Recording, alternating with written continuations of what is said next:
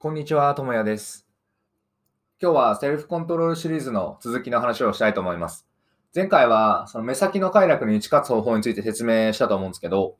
まあ、今回は、まあ、意志力っていうものを賢くその感染させるというか、あの、他人を使って上手に意志力を上げていくことであったりとかっていうのはどうすればいいのかってことを説明できればなと思っています。まあ、そもそもの話なんですけど、例えば、あの、太っている友人の友人って太っているって話があったりとか、そのお酒が好きな人の友人はお酒が好きみたいな、類は友を呼ぶみたいなことって結構あると思うんですよ。ただこれって、その、要するに言い方を変えると、意志力が仲間に影響を与えているとも言えるんですよね。というのも、あの、僕がこの意志力、セルフコントロール力を、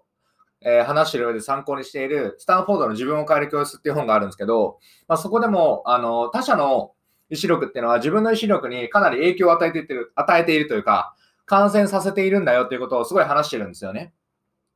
まあ、要するに、誰と一緒にいるかで、あの、自分の意志力のあの強さというか強度も変わっちゃうって話なんですよ。で、この前提があると何をすればいいかっていうのは結構分かってきて、つまり、どんな人と一緒にいたいかを決めるっていうのがすごい大事になってくるんですよね。例えば、もう少し言い方を変えると、野球をやってる人は野球顔になりますし、サッカーをやってる人はサッカーをやってる顔になるじゃないですか。っていうように、人は自分が所属しているグループの影響をやっぱ強く受けてるわけなんですよ。だからこそ、じゃあ、えー、今自分はどんな人といるのか、で、どんな人にあの影響を受けているのかってことを知る必要があるんですよね。なんか周りでずっと文句ばっか言ってる人と一緒にいるんだったら、多分あなたも文句を言ってしまう人になる可能性があるんですよ。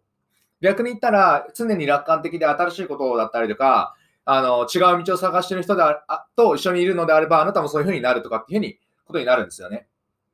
なんで、つまり大事なのっていうのは、まあ、自分よりすごいと思える人だったりとか、尊敬できる人だったりとか、っていう人が近くにいるのかっていうのをまず考える必要が結構あって、でそうじゃないのであれば、その人と一緒にいると、例えばジャンクフードばっか食べてたら自分も、自分は健康になりたいと思っていても、周りにジャンクフードを食べていたら、やっぱり自分もジャンクフードを食べたくなっちゃうと思うんですよ。っていうように、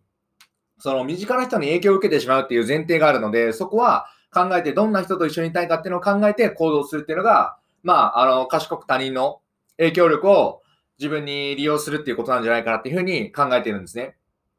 まあ、他の例で言うと、例えば、そのダイエットしたいですよとか、半年後に5キロから10キロ痩せたいってなった時に、まあ、一人でやると基本、あの、失敗する可能性があるんで、であれば、ダイエットをやっているコミュニティに入ってみるとか、そこは何をしてるかっていうと、みんなでダイエットを目指そうと思ってるわけじゃないですか。なんで、そこのコミュニティにいることによって、他の人たちからのエネルギーをもらえたりだったりとか、他の人もやってるから自分もサボらないように頑張ろうっていうふうに、まあ、思えるわけですよね。こういうことをすると他人のあのいい意味での力を得れると思うんですよ。まあ、これはまあ仕事とかでもそうだと思うんですけど、その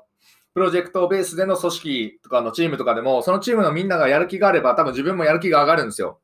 なんか、あの、パレオな男っていうブログの記事に書いてあったんですけど、横に座ってる人次第で生産性とかも変わるらしいんですよね。横のいい人の生産性が高ければ自分もちょっと生産性が上がるみたいな話があって、何もしていない、ただ横にいるだけなのにそういうふうな影響を受けるってことも全然あるわけなんですよ、つまりは。っていうことを考えると、その、どういうグループにいるのかであったりとか、そのグループの中のどんな人と一緒にいるのかっていうのは、結構人生に大きな影響を与えるものになるので、そこは考えていくと、うまくその意志力を活用しつつ、まあ、一人でやるっていうのも限界がありますし、絶対に影響はまあ、受けちゃうっていうのは多分身に覚えがあると思うので、じゃあどういう人の影響を受けたいのかっていうふうに考えて、まあ、意志力を上手に活用できると、目標を達成するやる力であったり、やらない力であったり、望む力っていうのをうまく発揮できるようになるんじゃないかなと思うので、まあ、ぜひ今自分でそのセルフコントロール力がないなっていうふうに考えているのであれば、そのコミュニティだったりとか、他人の意志力を上手に使うっていう視点で見てみるのもおすすめですというお話でした。なので、ぜひ、今の自分の状態だったりとか、周りにどんな人がいるかっていうのを